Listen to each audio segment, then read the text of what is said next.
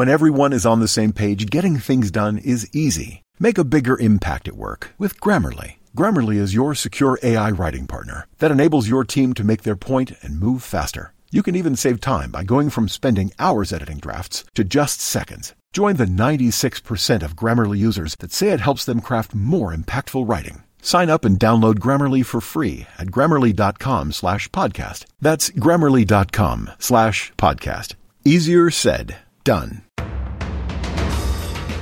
You're listening to S B S News. The way we wage war is changing, with experts warning of a new arms race to militarise artificial intelligence.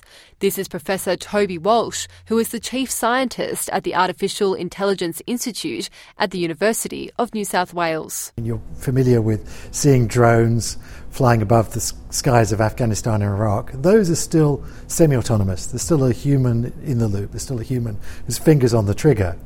But increasingly those drones are being flown by computers, and increasingly it's computers that are making that final decision to decide who to target and who to kill on the ground. According to the United Nations, autonomous weapons systems locate, select and engage human targets without human supervision.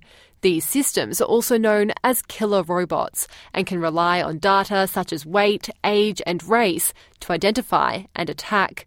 This is Doctor Olga Boychak, sociologist and lecturer of digital cultures at the University of Sydney. A I is being used to um, to kill people based on their data footprint. We know that uh, A I is used by many militaries around the world to identify uh, subjects that are a potential threat. It is it has a name. It's called death by metadata, and that is because someone's uh, datafied footprint would be resembling that of a known terrorist. A United Nations report suggests the first autonomous drone strike occurred in twenty twenty, where Turkish-made drones were deployed amid the military conflict in Libya. Since then, this type of weaponry has played a role in other conflicts, including the war in Ukraine.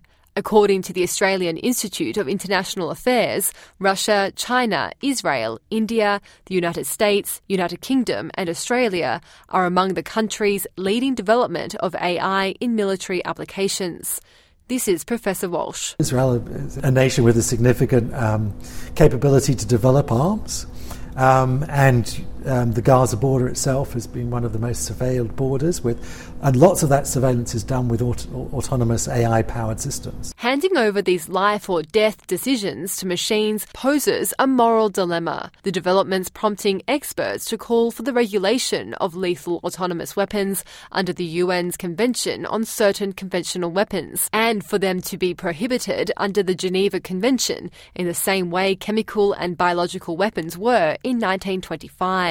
This is Daniela Gavshon, the Australia Director for Human Rights Watch. Autonomous weapon systems have a host of ethical, moral, legal, um, accountability and security challenges. Weapons that operate without any meaningful human control don't have any human qualities of judgment and compassion, which are such integral parts of making an analysis about what's a lawful target and then whether or not to go ahead or pull back at different moments. Experts like Professor Walsh fear the reality of A I autonomous weaponry has not fully been realised and are urging action before it is too late. An example, one that probably terrifies me most, is a, a Russian autonomous underwater submarine. It's called Poseidon. Uh, it's the size of a bus. It's nuclear powered, so it can travel almost unlimited distances at very high speed, uh, and it's believed it will carry a dirty nuclear bomb, a cobalt bomb. This could drive into Sydney Harbour and autonomously an algorithm decide to start a nuclear war. Jennifer Scherer, S B S News.